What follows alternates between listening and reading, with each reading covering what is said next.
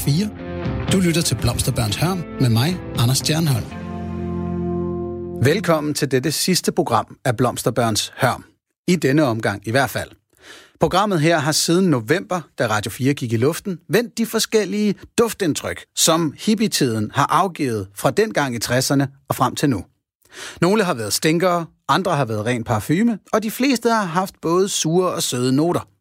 Mine gæster har jo heller ikke været enige om det hele, hvilket jo også bør være omstændighederne for et debatprogram. Programmerne om atomkraft, cannabis, vækstkritik, fri kærlighed, astrologi, vegetarmad osv. kan du finde som podcast, og hvis du ikke har hørt dem endnu, så synes jeg da, at du skal se på det ved lejlighed. Men nu er det blevet tid til at tage et sidste gevaldigt væs fra blomsterbongen og vende godt og skidt fra den gang bukserne var bredest for neden, ligesom ymeren også var. Og vi skal se på helheden i dag. Det, som man passende kan kalde et holistisk syn på hippietiden og ungdomsoprøret, og det kulturelle og politiske aftryk, de havde og stadig har i dag. Har det været en god ting for menneskehedens udvikling, at unge mennesker blev frigjort af cannabis, svampe, LSD og grimt tøj? At de tog dette tøj af og smed hæmningerne og deres forældres syn på sagerne og dannede sig helt nye verdensbilleder? Eller var det noget forbandet råd, der dermed blev skabt?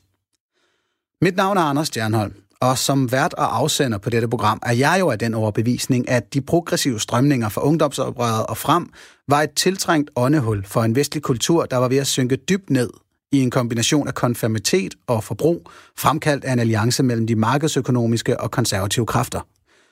De selv samme kræfter, som genvandt kontrollen i starten af 80'erne med Reagan og Thatcher og skabte den verden, som jeg voksede op i.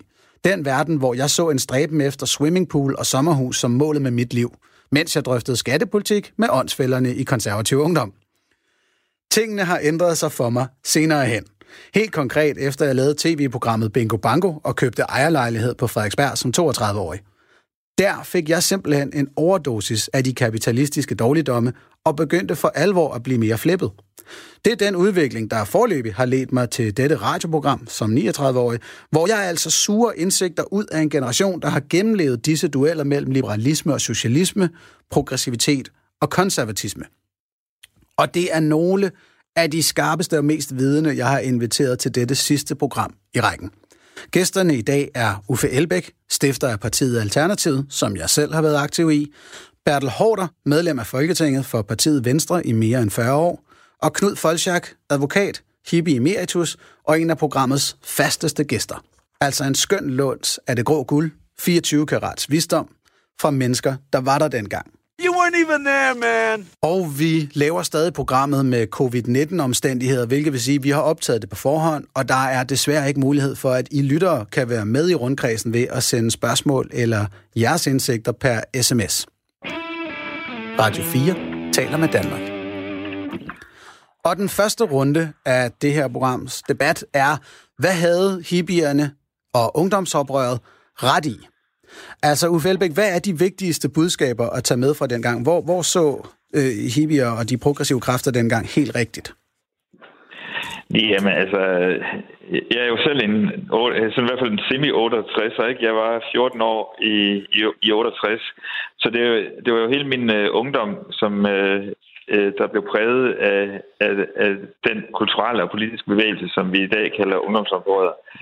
Og det, som jeg synes var øh, altså helt fantastisk som ung at være en del af, det var jo, at man satte spørgsmålstegn ved alle de som sådan, givende regler, ikke? Altså magtpositioner, kønsroller, øh, hvordan kunne man leve sit liv, øh, hvordan skulle man studere, øh, kunne man studere på andre måder, kunne man øh, bo i kollektiv, kunne man, og så videre, så videre. Så det, der, der øh, har præget mig og præger mig den dag i dag, det er jo øh, et, øh, en enorm sådan, frihedsfølelse, øh, og at øh, private også er politisk. Altså at, at, øh, at, at ungdomsoprøret jo var jo ikke bare hippier, det var de sortes oprør, det var romernes oprør, det var kvindernes oprør. Øh, så, så det er jo summen af alle de frihedsbevægelser, som for mig øh, kendetegner øh, 8, det vi i dag kalder 68. Så at friheden og øh, lysten til at og øh, walk the talk og leve det liv, som øh, man har lyst til, og være den, man har lyst til, det er 68 for mig. Yes, og så det her med, at det private er politisk, som var måske en, en forløber for nutidens identitetspolitik, som jeg kan forestille mig, vi kommer tilbage til her i programmet. Øh, Knud Folchak, samme spørgsmål. Hvad er de vigtigste gode budskaber at tage med fra den gang? Altså, jeg synes, miljø, økologi skal have en stor placering. Ikke? Altså, vi, vi gik jo forrest i, i 60'erne i forhold til at snakke om, at nu skal vi passe på vores klode. Vi skal passe på regnskoven, vi skal passe på miljøet, vi skal ikke have atomkraft. Og, og, og, og altså hele den del af, af 60'erne, synes jeg, vi har, vi har sat et, et, et helt afgørende fingeraftryk. Men så var vi også autoritetsafvisende på en eller anden måde. Vi var også autoritetsafprøvende. Altså, vi fandt os ikke i øh, i ting. Øh, vi demonstrerede, vi undersøgte, vi kuglegravede. Øh, og, altså, vi, vi sagde vel make love, men vær agtforgivende. Og, og det tror jeg, at man måske skulle være opmærksom på, fordi det, det synes jeg er lidt at skrive. Jeg synes, vi mangler måske lidt den her øh, med, at det nu også rigtigt, og er det nu også demokratisk forsvarligt. Godt. Og Bertel Hårder, du er jo nok den mindst hippieagtige af, af os fire. Hvis du skal svare på det her spørgsmål, hvad var egentlig de, de gode ting, der kom frem dengang? Jeg føler mig på mange måder også som aftager af 68'erne, fordi jeg i meget høj grad var 68'er selv og var igennem det hele. Og det, der var godt, det var jo blandt andet, at hierarkierne blev lagt ned. Øh, meget autoritetstro blev, blev nedbrudt. Øh, elever i skolen øh, måtte have lov til at spørge, hvorfor, hvorfor. Og så var der noget, som de to andre har glemt, nemlig den seksuelle frigørelse og opgøret med kropsforskrækkelsen. Den kropsforskrækkelse, som, som nu har bredt sig igen, øh, den fik man jo gjort op med dengang. Og, og der taler vi simpelthen sådan noget som, som nøgenhed og... Ja, okay. blandt andet. Den er jeg da dejligt glad for, at vi, vi lige fik med her. Øhm, så tænker jeg meget på, nu øh, Knud Folchak nævner det her med økologi og, og det meget miljøbevidste syn på sagerne. Kan du huske, Bertel, hvordan du så på, på de grønne dengang? Ja, I vil måske ikke tro det, men jeg har nu altid været meget miljøbevidst. Jeg var meget i tvivl om klogskaben i at nedlægge Barsbæk. Det må jeg indrømme. Men jeg vil ikke have atomkraft i Danmark. Øh, og jeg synes, man på det, altså når man taler om 68'erne, så er det da fuldstændig ubestrideligt, at de startede en miljøbevidsthed, øh, som siden er blevet meget stærk. Og det og også sans for økologi startede ikke så længe efter 68. Og der, der tænker jeg så, at du er jo repræsentant fra, fra Venstre, og har vel i de, de 40 års tid, som du har arbejdet inde på Christiansborg, øh, ikke været en af dem, der skubbede så meget på for den her udvikling. Øhm, synes du der, at, at du måske har, har kæmpet lidt for meget imod de strømninger, der kom dengang? Øh, nej, det jeg har kæmpet imod, det er intolerancen, uniformiteten. Alt det, som ungdomsoprør øh, desværre endte i. Og også den rendyrkede egoisme, øh, som bliver så vidunderligt udstillet i, i tv-serien Arvingerne. Ja, okay, hvor, men, men der vil jeg lige hvor, sige... Altså, den... Hvor Flipperen Thomas jo er den totale egoist midt i al sin, sin 68 og fodformethed. Okay, men så, så lad mig lige, fordi vi kommer nemlig tilbage til de negative sider af det her øh, oprør. Men hele det grønne, øh, hvorfor er det først her i nyere tid, at, det, at nogle af de samme tanker omkring økologi og, og, og mere miljøbevidst øh, forbrug er kommet rigtig frem? Alt har sin tid, og det tager jo tid at, at ændre vaner. Så det synes jeg sådan set ikke er så mærkeligt. Øh, der er jo ikke mange steder, hvor mentaliteten har, ændret sig så hurtigt som i Danmark. Ja, Uffe Elbæk, hvis Man du skal, skal jo lige på... huske, at det hele jo kom fra Frankrig og USA, men det er en helt anden sag. Alright. Uffe Elbæk, hvis du skal pege på, hvorfor det har taget så lang tid for det grønne at få, få den vægt, det har fået, øh, hvad, hvad er der så sket i mellemtiden? Jamen, jeg tror, det, det, er, det er problemet, kan man sige øh, dynamik eller langsomlighed, der er skyld i, at folk først reagerer nu. Altså det er først nu, at øh, klimaforandringerne slår så massivt igennem, at folk rent faktisk kan mærke det fra sommer til sommer, at øh, landmændene pludselig mister 6 milliarder sidste sommer på grund af tørke, eller at der Øh, dem, der har gode sommerhus og øh, hus langs øh, kysten, pludselig bliver bekymret for, om vandet stiger. Så det, det er fordi, at problemet, altså klimaforandringerne, har taget tid, og det er først nu, at man øh, kan mærke det på sin egen krop og på sin egen pengepunkt, og øh, pludselig kan blive konfronteret med øh, et, et helt andet værbillede, øh, ekstrem øh, vejr, øh, nogle helt andre øh, altså konsekvenser af øh, det, der er klimaforandringerne. Og det er jo bare desværre øh, øh, den måde, vi er mennesker på. Øh, for det er ikke, fordi vi ikke har vidst det. Altså, os politikere, vi har fået øh, den ene tunge forskningsrapport lange øh, over til os, hvor, hvor, hvor man kan se, at hvis vi ikke gør sådan og sådan, så er konsekvenserne sådan og sådan. Og jeg håber, hvis man, hvis man, hvis man overhovedet skal lære noget af coronakrisen for at bringe noget, noget aktuelt ind, så er det, at øh, samfundet rent faktisk godt kan handle kollektivt og meget hurtigt på en, øh, en øh, stor udfordring. Og jeg håber jo, at øh, hvis vi øh, er villige til at, øh, at bruge 300 øh, milliarder på coronakrisen, så håber jeg, at den samme villighed vil være der, når vi snakker klimaforandring. Men det, det er langsomligheden i den måde, problemet udvikler sig. Men, er det ikke, Men Uffe, hvis jeg lige må, må, må tilføje en forklaring, så er en af grundene til, at miljøbevidstheden øh, endte i en masse modsigelse i en periode, det var jo på grund af disse grænser for vækstfolk.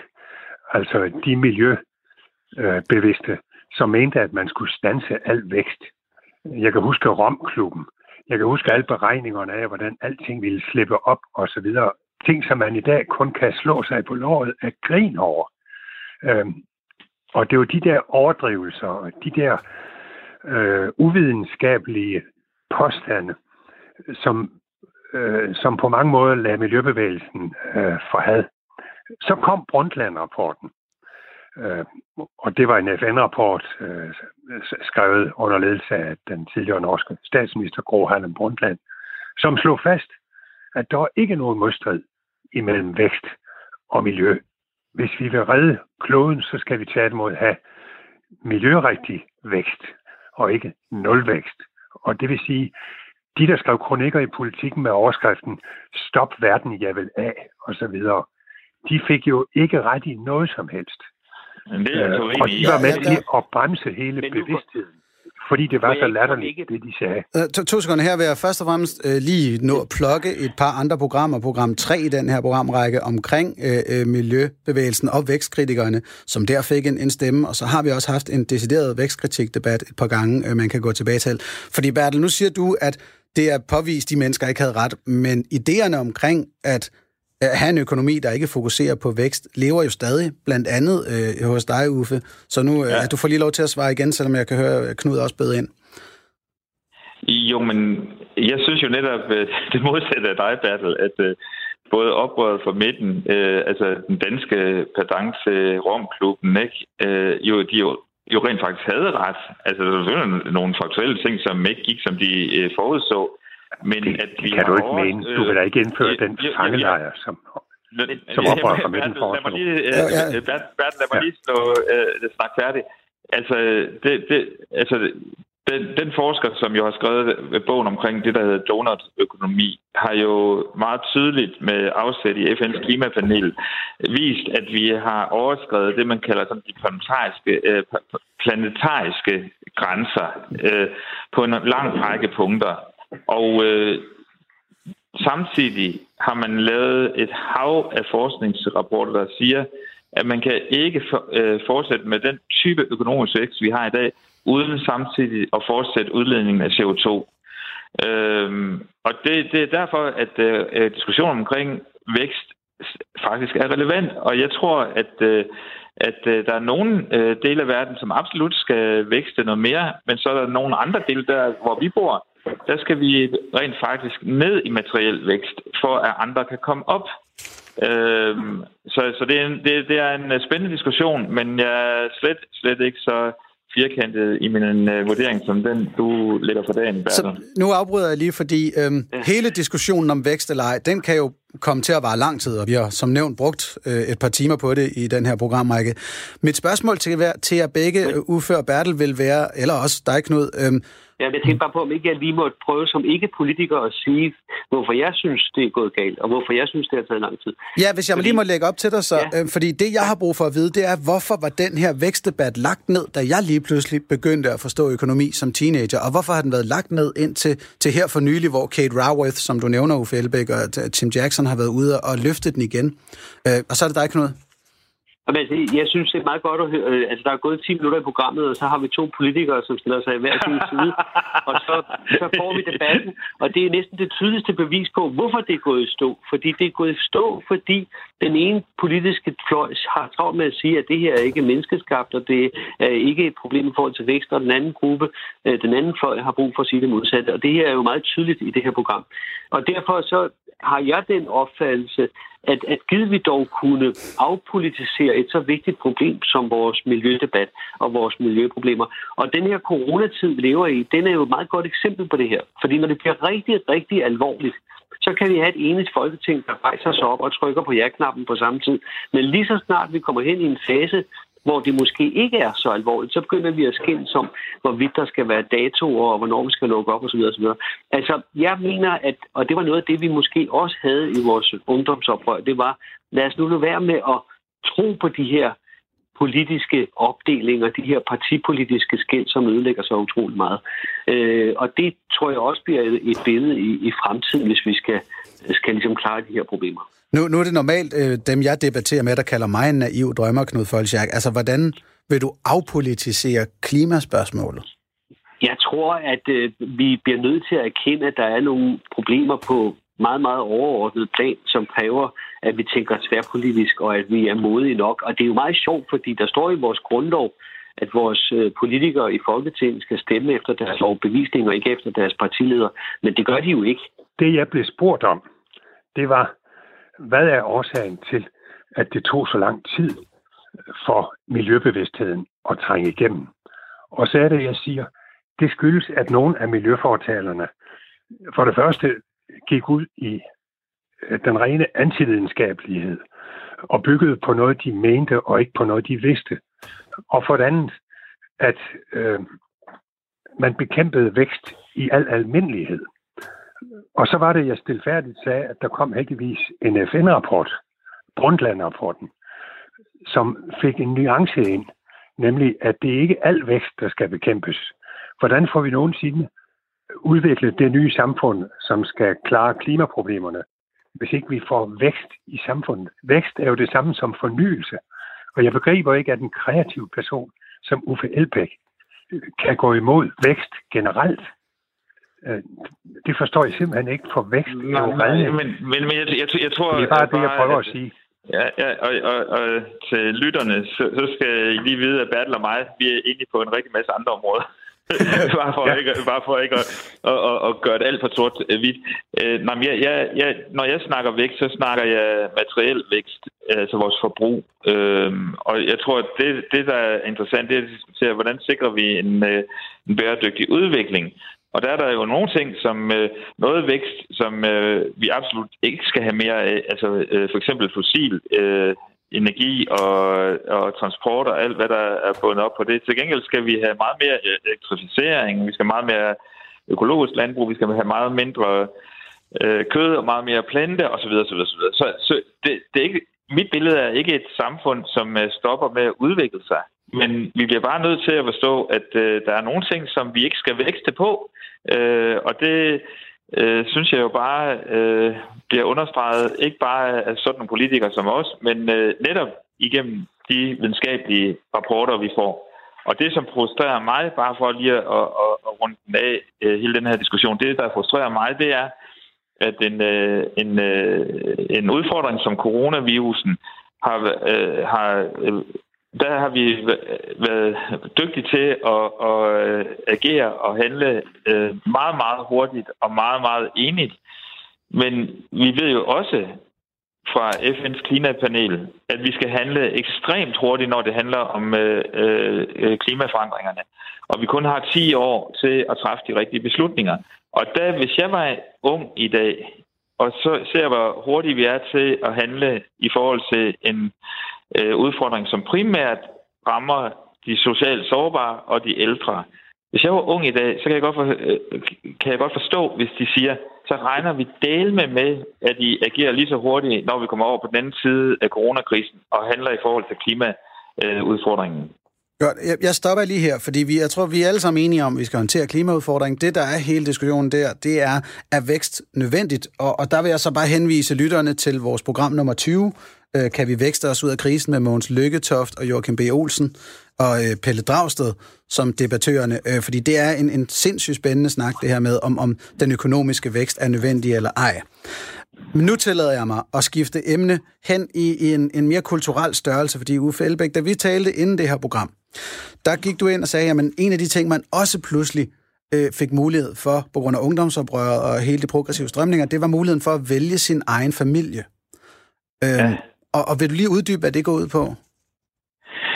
Ja, altså, jeg, nu ved jeg jo ikke, hvor meget det er mit eget, kan man sige, personlige drama. Øh, men altså, hele øh, som sådan, drømmen om at øh, være med til at bygge et kollektiv op, øh, hvor dem, man virkelig øh, synes var de rigtige folk, man skulle bo sammen med, fik, fik man så mulighed for. Altså jeg, jeg på det her tidspunkt, øh, omkring 1970, der gik jeg, øh, altså skulle jeg i gymnasiet, øh, Aalborg Katedralskole, der startede i 72, øh, men allerede da var jeg flyttet i kollektiv, øh, og jeg, jeg var helt 100 på, at øh, det var øh, fremtidens familieform for mig. Det var øh, kollektivet.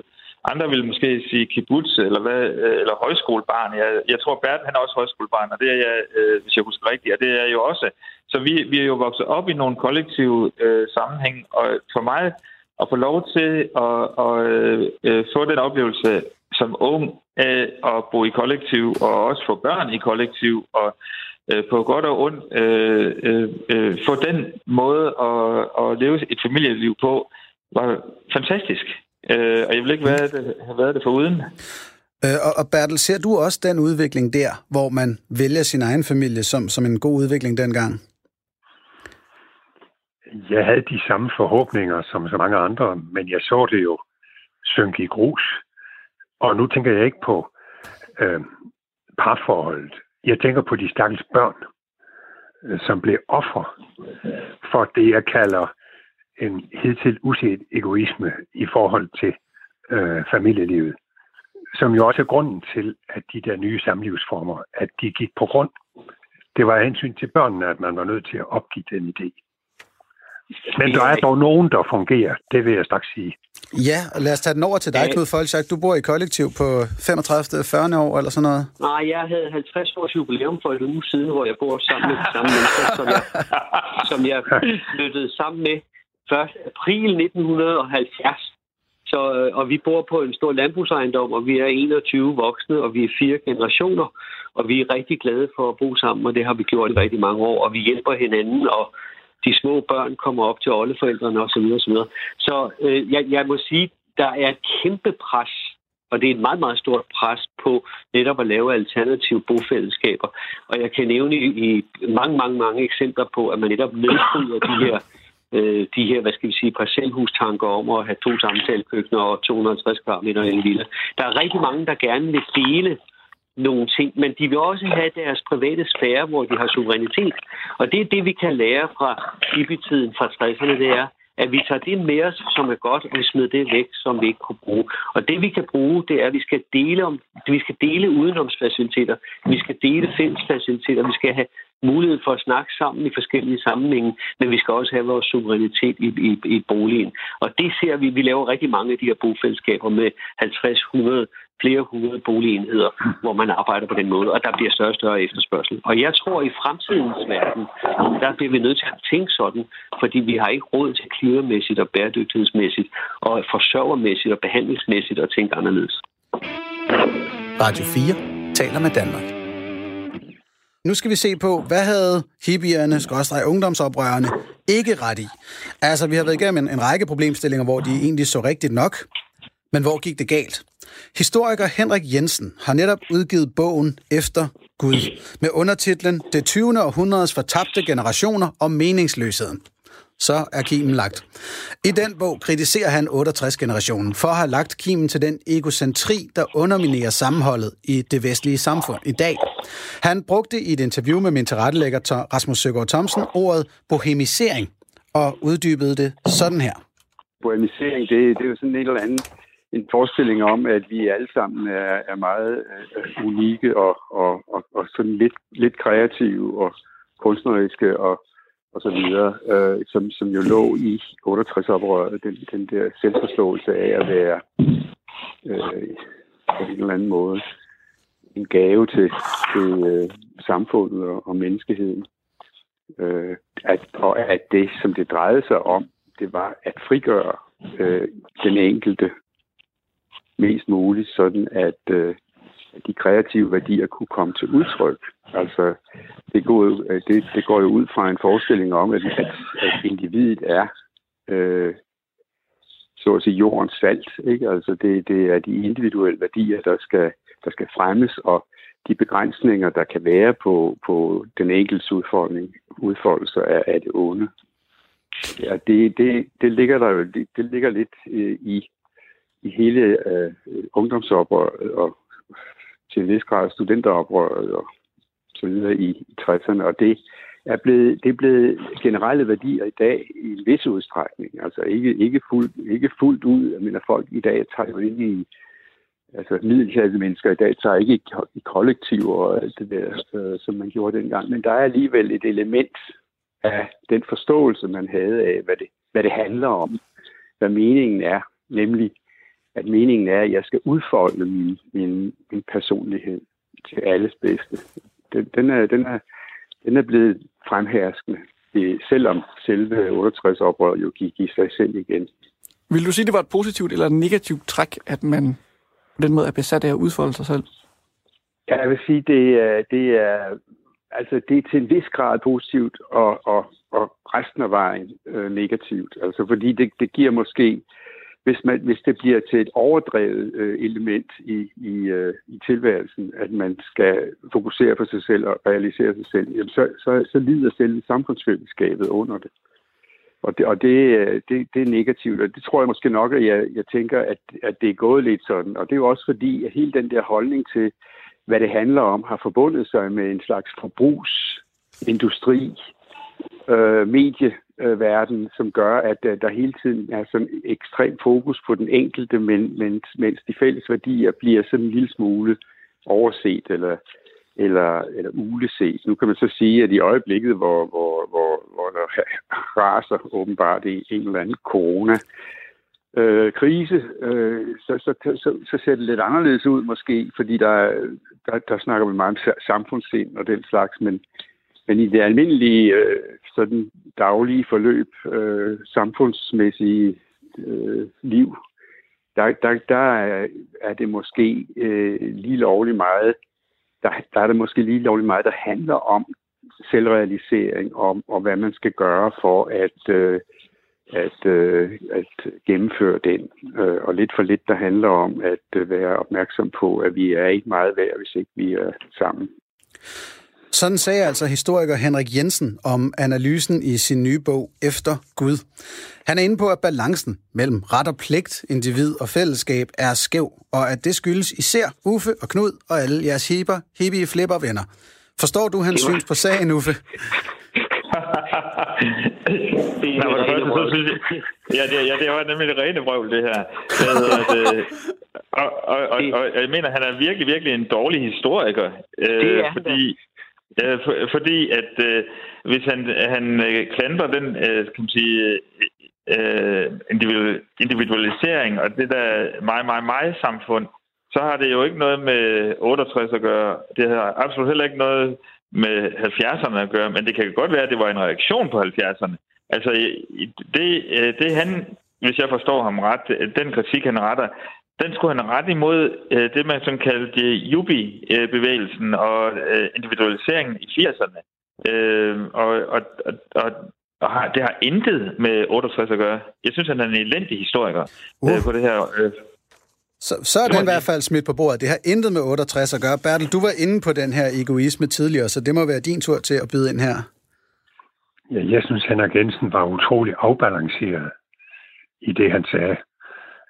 For det er jo rigtigt, det er bestrideligt at et led i den seksuelle frigørelse, og at man pludselig måtte alt muligt, som det borgerlige samfund tidligere ikke havde tilladt. Det blev jo, at man satte selvrealiseringen i højsædet.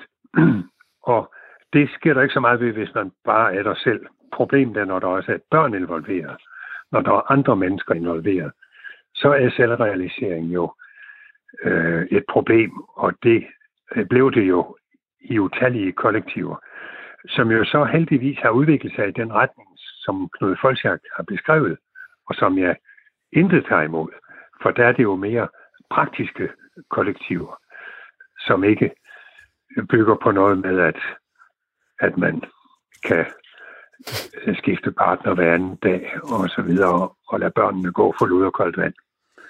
Ja, så jeg kan... synes, Henrik Jensen øh, havde ubestrideligt ret ja, i den meget så... lille kritik, han gav. Jeg forstår slet ikke, at du kan være så meget imod det. Den var ret hård, men lad os prøve at tage den over til Knud, og uden du behøver at svare på, om I boller til højre og venstre i dit kollektiv. Altså, I, I må da have set nogen, for hvem den her selvrealisering tog overhånd i forhold til den sociale stabilitet. Eller hvad? Jamen, jamen, det gjorde vi da. Altså, der er der ingen tvivl om, at, at oprøret mod autoriteterne, oprøret mod nogle, nogle fuldstændig tåbelige normer, det medførte da en selvrealisering, og, og måske gik det, øh, gik det over gevind nogle gange. Det er jeg da helt enig i. Og det Bertel påpeger i forhold til øh, ikke øh, det det, det nødvendige ansvar for børn osv. osv. Men, men det er da vigtigt til historikerne at sige, jamen prøv nu at høre, bofællesskaber, kollektiv, social og økonomisk ligelighed, øh, fællesøkonomi, øh, ansvarlighed for fællesskabet, det har der aldrig været mere fremherskende end i 60'erne og 70'erne. Og egoismen og egentilstrækkeligheden har der aldrig været mere fremherskende end de sidste 10-15 år. Så jeg var, jeg var bange for, at det ikke var en historiker, men det var en nutidsanalytiker, vi hørte på. Fordi der, er der, ikke, der, er der, ikke, der har der ikke været nogen, der har talt mere om om fællesskab og fælles ansvarlighed. Og der gik vi for langt. Lad mig lige skynde mig så at tage, fordi det er jo temaet. Vi gik jo for langt, fordi vi hørte jo på, hvad Mao sagde. Så troede vi på, at når Mao sagde, at vi skulle skyde alle sangfuglene, fordi de er ud alle frøene osv., osv., så sagde vi, at det var videnskab på et højt plan. Og så kom der hungersnød i fem år bagefter. Og når vi opdagede det, så troede vi stadig på Mao. Vi tog fejl, og vi var vi var let eller godtroende på nogle punkter og for mistroiske på andre. Det er jeg helt enig i. Øh, men, og det var øh, frygteligt. Jeg kan huske, at jeg læste Magarenko, som var en belgisk filosof. Jeg forstod ikke, hvad han sagde, og jeg var alligevel enig med ham. Altså, vi, var, vi troede, at regnskoven ville være væk i år 2000. Det er den gudskelov ikke. Vi, vi tog fejl på en masse punkter, men dermed skal vi jo ikke fratages, at vi såede frøet for økonomisk ansvarlighed, ligelighed, lige løn, lige Ja, men, men hvis, ting. Lad, hvis vi lige bliver på det her med individualiseringen af for eksempel ens øh, kærligheds- og familieliv, Uffe. Altså, jeg øh, tænker Uffe Elbæk, du må da også have set nogen, for hvem det gik forkert, hvor, for hvem det gik galt. Jo, jo, selvfølgelig gør det, øh, har jeg da set det, men har jeg ikke også set det i fuldstændig traditionelle øh, kernefamilier? Øh, øh, altså, prøv, prøv at høre, altså skilsmissefamilier har det ikke eksisteret før øh, øh, 68. Selvfølgelig har det det. Har vi set øh, familier, øh, hvor børnene har gået for øh, lud og koldt vand før 68? Selvfølgelig har vi set det. Øh, jeg synes bare, at man, øh, man pludselig øh, fokuserer på en problemstilling og løfter den op og generaliserer. Og det vil jeg skarpt hvad hedder det, anbefale, at det gør vi ikke. Øh, der har der selvfølgelig været jalousidramaer, som øh, Bertel siger, i nogle af kollektiverne i i, i slutningen af 60'erne og starten af 70'erne. Men, men det øh, fandt jo sit leje, som Knud jo er et godt eksempel på, at han stadigvæk bor i kollektiv, og man kan finde ud af at, at fungere. Og det, man måske kan drage ud af det, det er, at når der er et stort opgør, og et værdimæssigt opgør, så går det også ud i ekstremerne. Og det kan man kritisere, men jeg tror, det er en del af dynamikken. Ja, Bertel Hårder, altså vil du købe Uffe Elbæks budskab her om, at øh, de her børn, der virkelig brændte sig på, på kollektivlivet og de nye sam, samlivsformer, at det var et spørgsmål om noget, noget ekstremisme, der opstod i, i det her oprør? Ja, jeg må sige, sådan som Knud Folsjærk og Uffe Elbæk har formuleret sig her på det seneste, så er jeg, så er jeg enig i næsten det hele, fordi nu er vi jo blevet enige om, at der var nogle ting, der gik ud af en tangent. Der var nogle ting, og det mener jeg også, at vækstdebatten gjorde. Det er bare det, jeg prøver at sige. Og der var nogle ting, som, som gik for vidt, og hvor der var nogle illusioner, nogle øh, bobler, der bristede. Og det er bare det, jeg prøver at sige. Så gælder det jo i øvrigt om, som vi også kan drøfte om lidt, kan jeg se, at øh, man bruger alt det gode, der var i opgøret med de traditionelle livsformer og tænkemåder og den traditionelle politik. Yes. Ja, fordi Knud, du var jo inde på, og det var også det Uffe startede med, at man skulle sætte spørgsmålstegn ved alting. Øh, og hvis vi lige før vi hopper frem til nutiden, lige tager en ting, hvor du netop var inde på det, Knud Folchak, som var lidt flot. Altså, på trods af den her grundige autoritetstro, så var der en usædvanlig tillid til Sovjet og til Mao og andre kommunistregimer. Hvorfor hoppede I med på den vogn? Ja, for mit eget vedkommende, så tror jeg, at øh, man var lidt rådvild. Altså, det, dengang man var lidt hjemløs, forstået på den måde, at øh, man så en 50'er-politik og en angstpolitik og en, hvad skal vi sige, man, man, var ikke, man havde ikke et, et ståsted i en oprørstid. Og så var man så begejstret for den der fællesskabstanke, som, som lå i, som, som på et falsk grundlag lå i maoismen og kommunismen, så man var fascineret af fællesskabet, men opdagede ikke og kunne ikke se, at, at det var et falsum. Og dengang havde man jo ikke de her sociale medier og de muligheder for at afsløre tingene. Når man fik at vide, at, at Mao havde besluttet, som sagt, at nu skulle man, nu skulle man skyde alle sangfugle, så kunne man ikke man kunne ikke, gemme, man kunne ikke få sandheden øh, på den måde, som man kan i dag. Og derfor tror jeg, at man var lidt naiv, og man var lidt rådvild. Jeg synes i hvert fald, jeg, jeg, ja, fyr, fyr løs, Bertel. Jo, og det var jo netop, det var netop dyrkelsen af de fjerne diktatorer. Og det der med øh, Ho Ho Ho Chi Minh og, og Castro og, og dyrkelsen af Mao og dem, der skrev bøger om Grundtvig og Mao. Altså, det var jo så naivt. Og jeg tror årsagen var, at der på grund af Vietnamkrigen så var der en mistillid til de vestlige idéer. Og det førte til en demokratiblindhed, hvor man ikke længere kunne se forskel på demokrati og diktatur. I et diktatur, hvor kun de gode nyheder slipper ud, glansbilleder, ting som naive intellektuelle i Vesten øh, suger til sig. Øh, hvorimod fra de demokratiske lande, der hører man næsten kun om problemer og overgreb osv. Og, og det fik så alt for mange til at tro, at når man aldrig hørte noget skidt om Stalin og Maos samfund, så måtte det jo være, fordi de var gode. Det var det, der gjorde, at jeg, så at sige, røg over på den modsatte fløj, fordi det ville jeg simpelthen ikke være med til. Og jeg var jo et stærkt inspireret af de, de dengang nye franske filosofer, som tog bladet fra munden og, og, øhm, og tordnede løs imod den diktaturdyrkelse, som alt for mange intellektuelle i Vesten var slået ind på. Yes. Um... De var øhm. blinde over for demokratiet. Demokratiblindhed, det var sygdommen. Og jeg, jeg sporer her en, en rød tråd, som jeg tror går hele vejen tilbage til program 1 i Blomsterbørns Hørm omkring fri kærlighed. Nemlig, at, at der var lidt for meget fokus på oprøret imod det, man indtil da havde haft i, i den vestlige verden, og for lidt fokus på at konstruere det, det nye alternativ. Øhm, fordi, ja, i første program havde vi for eksempel øh, øh, en kvinde inde og forklare om sit åbne forhold dengang, hvor hun sagde, jamen vi skulle bare ikke være monogame, men hvad vi så skulle, det blev aldrig defineret. Så pludselig stod man i, i den her rådvildhed, som, som kan medføre nogle ekstremer. Er, er det noget i den retning, der er gået galt, Uffe Elbæk? Det, jo, det, det, det synes jeg jo egentlig ikke. Øh, altså, jeg tror, at grunden til, øh, for øh, at knytte en kommentar til det, Bertel og Knud snakker om lige før, så var det jo, hvis man, øh, man sagde farvel til en måde at forstå verden på, og har lyst til at sige ja til en anden måde at forstå verden på, så er man også enormt, specielt når man er et ung menneske, enormt sådan identitetssøgende. Og øh, der er jo ikke nogen tvivl om, at det, som Bertel kalder de der fjerne revolutionsromantiske stater, jo længere væk, jo bedre, altså om det var Cuba eller det var Vietnam, så kunne man som et ung, følsomt søgende menneske jo meget let øh, blive øh, blændet af, af, af den identitetskraft, den meget enkle samfundsfortælling rummer. Øh, og og det, den side har jeg da ved Gud selv øh, også mærket. Øh, jeg, jeg, jeg, jeg var meget, meget kort tid fascineret af, af Sovjetunionen. Det varede cirka halvandet år, øh, fra 70 til cirka, ej, måske to år, øh, sådan 71 til 73, indtil at øh, øh, der var kuppet, Allende-kuppet øh, i Chile, og, og det førte en masse diskussioner med sig, der i hvert fald gjorde, at jeg fandt ud af, at jeg skulle ikke stå på nogen som helst sådan øh, uh, sovjettro side, ikke?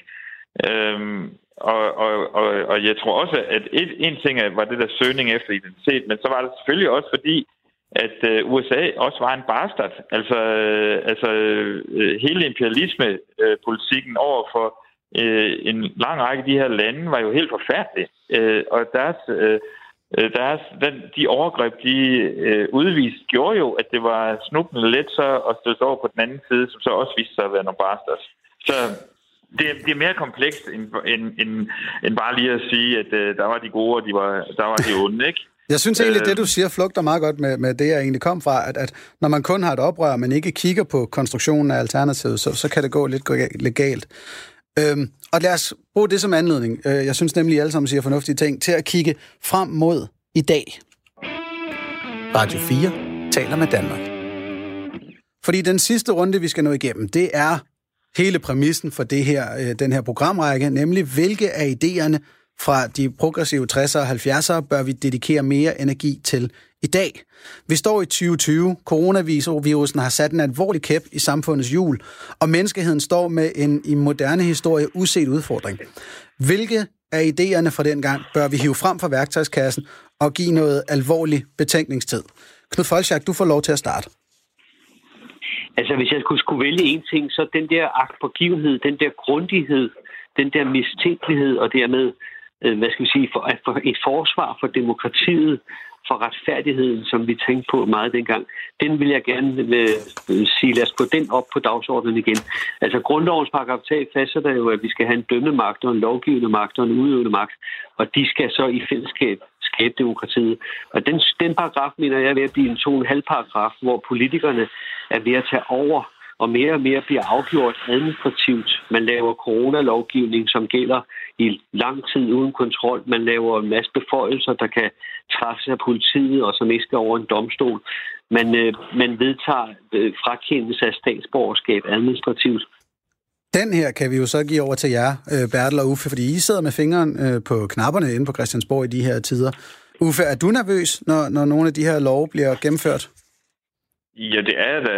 Øh, og, og oppositionen, som jeg jo ikke øh, føler mig som en del af, men som jeg godt kan forstå, rejser den her kritik af, øh, er den demokratiske kontrol god nok, når vi skal gennemføre de her love? Og det, altså, arbejdspresset er ekstremt inde på Christiansborg for øjeblikket. Jeg har aldrig i min tid øh, som øh, folkevalg skulle deltage i så mange afgørende forhandlinger, og vi skal gennemføre lovgivning så hurtigt. Så der, der er da klart en, en rød demokratisk lampe, der blinker øh, for mig. Øh, så vil jeg så sige, at øh, heldigvis har vi øh, et stærkt administrativt system, som forsøger øh, så godt som muligt at sikre, at øh, vi lever op til de kvalitetskrav, der skal være i beslutningsprocessen. Men jeg synes, det er et, øh, det er, øh, vi er inde i et nyt territorium, det vil jeg sige. Øh, der er ingen af os, der har prøvet det her før. Øh, Men har du, har, du kun, har du kunnet trykke på den grønne knap til lovforslagene hver gang med god samvittighed? Ja, det har jeg. Det har jeg. Og ja, der er også nogle gange, jeg så ikke har trykket. Altså, hvor jeg har trykket rødt, ikke? Altså, øh, men, men, men jeg synes jo, at Knud her, han har en pointe. Øh, og ikke mindst, øh, så hvor lang tid skal den her lovgivning finde sted? Og, og der skal oppositionen da have ros, øh, ikke mindst Venstre, synes jeg, skal have ros for at sige, at det er meget vigtigt, at der er det, der hedder sådan en solnedgangsklausul på lovgivningen, sådan så at øh, øh, den, har, den har en øh, udløbsdato. Øh, det, det synes jeg, at oppositionen skal have ros for, at de er, er, er, er så hvad hedder det, opmærksom på det. Men, men, men du spurgte, øh, øh, Anders, omkring det der med, altså, hvad, hvad, hvad synes, øh, hvad skal vi tage med fra 68, ikke? Øh, og der, når det, som jeg håber på, det er jo faktisk et nyt ungdomsoprør, så bliver, så bliver det jo, øh, er jo et grønt ungdomsoprør. Vi ser jo øh, tilløb til det absolut i dag. Øh, og så håber jeg, at, at øh, de unges lyst til at forestille sig en anden verden øh, og en bedre verden, at der, der bliver plads til den, øh, den fantasi og forundring og nysgerrighed og sult på at gøre tingene på en anden måde og hoppe ud af det hamsterhjul, som vi har proppet dem ind i. Øh, der er mange ting for 68, jeg synes, øh, vi i den grad kan bruge, men det vil jo blive på en anden generations vej, øh, måde at gøre det på. Hvad siger du, Bertel Hård? Er det behov for et nyt ungdomsoprør? Jeg har den største respekt over for både unge og ældre, som for egen regning beslutter at leve livet på en anden måde, og som gør oprør mod det hævdvundne og det sædvanlige. Øh, jeg synes, med hensyn til coronakrisen, øh, så synes jeg, at der er nogle borgere, der, der finder sig for meget, simpelthen. Men det hænger jo sammen med, at vi, vi var på hælene for et par måneder siden. Vi måtte stå sammen, og derfor så kom der ikke mange pip, hverken fra Uffe Elbæk eller fra os andre. Øh, vi parerede ordre, fordi noget skulle vi gøre. Men nu hvor vi så kommer tættere på, og ser absurditeten i nogle af de forbud, vi skal, øh, vi skal leve med, så vil jeg da også ønske, at, at der er nogen, der bliver lidt mindre autoritetstro. Og jeg vil ønske, at vi kunne følge en ansvarsstrategi, altså hvor man i højere grad kunne lade folk selv tage ansvaret for ikke at komme for tæt på andre osv. Jeg ved godt, det er øh, lettere sagt end gjort, men, men det er vel der, vi skal ende på et tidspunkt. Ansvarlige borgere, som for egen regning selv øh, vil, vil forbedre verden, så at sige, for deres eget vedkommende. Det, det lyder som om, det flugter lidt med Knud Folchaks budskab om, at vi skal til at passe på, at der ikke bliver indført nogle drakoniske love. Øh, har du været nervøs på, ved nogle bestemte øh, øh, lovforslag? Ja, jeg sidder her med en lang liste over ting, som jeg mener øh, ikke gavner overhovedet, men som generer en masse mennesker. Den vil jeg ikke læse op. Men jeg kan love, at i den kommende tid, så kommer der fokus på de foranstaltninger, som kun generer og som ikke gavner. Og det er en meget nyttig øh, debat. Og der er det, jeg sådan set efterlyser lidt mere ungdomsoprørs ånd. Knud Folchak, du er pippet. Ja. Jamen, jeg vil bare lige præcisere, at det er jo ikke kun i forhold til en coronalovgivning. Det er jo en trend, som har pågået i mange år. Altså eksempler burkulovgivning, enkeltsagslovgivning, administrativ frakendelse af statsborgerskab. Øh, altså, der er masser af lovgivning i dag, som, hvor, hvor vi netop er ude i, at vi øh, sætter demokratiets grundpiller øh, på spil. Så, så det er ikke kun i forhold til coronalovgivningen. Der er masser af eksempler på lovgivning, hvor politikerne øh, tiltager sig kompetencer på baggrund af, af, af, af domstolene blandt andet. Jeg, ved, jeg har for sidst undret mig over, at dommerforeningens formand har jo næsten ikke tur at ytre sig, men, men det er altså dommer, øh, dommerstanden er jo ligeværdig med, med politikerne og, og, og den regerende enhed, og, og det synes jeg er et demokratisk problem. Og så, så er det i hvert fald sagt, og Bertel Hårder, du skal jo også have samme spørgsmål, som de to andre har svaret på, nemlig hvilke af idéerne fra den gang 60'erne og 70'erne bør vi dedikere noget mere tid til i dag? Som sagt, så synes jeg altid, det er godt at være det er godt at være oprørsk. Det er altid godt at være i opposition til tingenes tilstand. For det er det, der driver fremskridtet. Øh, jeg synes ikke, det er godt at være imod vækst i almindelighed, men jeg synes, det er godt at være meget opmærksom på, hvilken type vækst, som skader jordkloden, skader naturen, skader landet for fremtidige generationer. Så der er rigtig meget, man kan bruge. Øh, og så har jeg nævnt det med kropsforskrækkelsen, hvor jeg også længes efter lidt mere 68 mentalitet. den kan jeg også godt være med på. Øh, øh, og i den forbindelse, øh, vi startede nemlig også det her med, øh, at, at individet fik mere plads dengang, og, og nok var en forløber til den moderne identitetspolitik, hvor vi har et mere flydende kønsbegreber. Øh, har det været en god udvikling for os, at, at det er sådan en, en moderne efterkommer af, af de progressive strømninger dengang, øh, Bertel Hårder? Nej, og jeg stod så også lidt over det, da det blev nævnt før. Jeg synes, at identitetshysteriet går imod øh, det, som kendetegnede 68. Øh, altså når når det skal kritiseres, at der er nogen på Københavns Universitet, som laver en mexikanerfest, så er det der stik imod den 68'er mentalitet, som, som vi taler om her. Altså, den politiske korrekthed forholder sig til 68'er-mentaliteten som ild til vand. Og en af grundene til, at jeg altid er på vagt over for politisk øh, korrekthed og identitetspolitik, det er nok, at jeg er gammel 68'er, som, som ikke vil have de autoriteter, som der ligger i identitetstankegangen og den politiske korrekthed. Uffe Elbæk, du var jo inde på, at det private er politisk, og det er jo sådan et begreb, der, der ligger i baghovedet på de fleste, der, der er identitetspolitiske politiske i den der grad, at en mexikanerfest på, på universitetet kan blive problematisk. Ser, ser du identitetspolitikken i dag som værende øh, en positiv ting? Nej, det sjove er, at jeg synes, det, den politiker eller den politiske strømning, der har dyrket identitetspolitik allermest igennem de sidste 20 år, det er Dansk Folkeparti. Altså, om, ja, altså, jeg følte mig fuldstændig smidt ind i en, en identitetsboks, som jeg overhovedet ikke har kunne nærmest øh, få lov til at komme ud af. Så hvis der er nogen, der har drevet identitetspolitik i Danmark, så er det den man sige, øh, ny øh, nationalisme, øh, som øh, ikke mindst Dansk Folkeparti har været øh, eksponent for, hvad det vil sige at være rigtig dansk. Altså, jeg kan slet ikke holde det ud. Øh, i, til ja, det kan jeg omkring, øh, til diskussion omkring, hvad hedder det, øh, Mexikanerfesten på universitetet, der synes jeg bare, at den, ja, det kan godt være, at den, kom, den der specifikke diskussion kommet over. Men det der, det, der jo var afsættet, øh, det var jo en diskussion omkring, at øh, man skal være lige være opmærksom på at, at sige øh, han og hun, fordi der kan altså godt være nogen, som øh, ikke føler sig, øh, hvad hedder det, talt til eller set øh, øh, ved at, at kun gøre, at definere to køn. Øhm, og øh, det, det er der jo viser sig jo, at det er der rigtig mange, som har svært ved.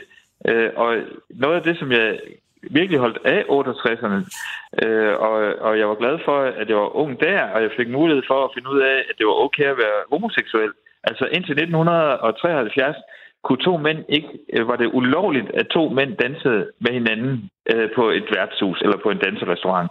Altså indtil 73 måtte to mænd ikke danse sammen. Øh, og det, noget af det, som jo sprang ud af 68, var jo, at øh, du så øh, hele øh, homobevægelsen, altså bøsserne og det lesbiske, øh, de farvede, øh, kvindernes oprør, etc. Øh, og så, så, så jeg synes jo, det der med at få lov til at være den, man er, og leve det liv, man har lyst til, er så kraftig en, øh, en gave, vi fik på 68, og den skal vi holde fast i. Det er jeg enig i. Hvis bare jeg stadigvæk må få lov at sige han og hun, og bruge almindelige begreber om mine medmennesker. Ja, men, men Bertel, det, der, det, der, det må, må du jo gerne.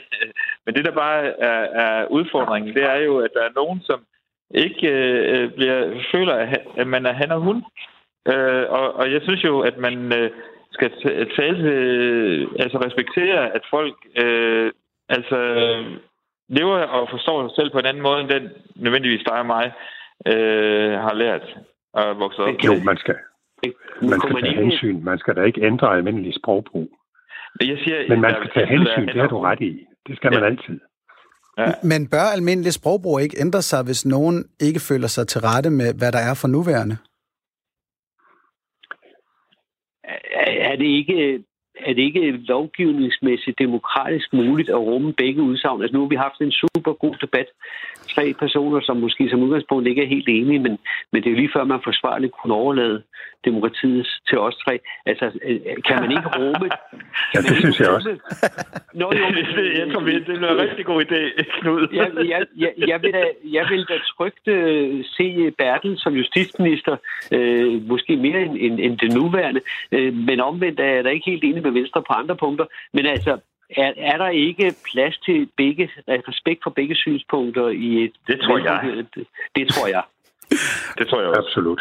Godt, sådan fik vi altså lukket den her sidste debat i Blomsterbørns Hørm. Vi nåede alt fra vækstkritik til, hvad man må kalde en transkønnet universitetsstuderende. Tusind tak til mine gæster, Bertel Hårder, Uffe Elbæk og Knud Folchak. I redaktionen er det Bjarke Stenter og Rasmus Søgaard Thomsen. Mit navn er Anders Stjernholm, og jeg er simpelthen så glad for lige nu at kunne annoncere, at vi fra næste uge på torsdag den 7. i 5.